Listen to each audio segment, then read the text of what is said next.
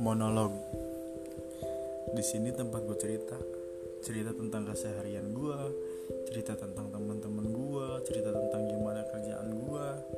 Di sini bakal jadi tempat gue buat cerita, buat gue ungkapin apa yang gue rasain.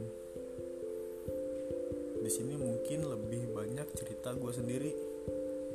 Makanya podcast ini gue sebut monolog.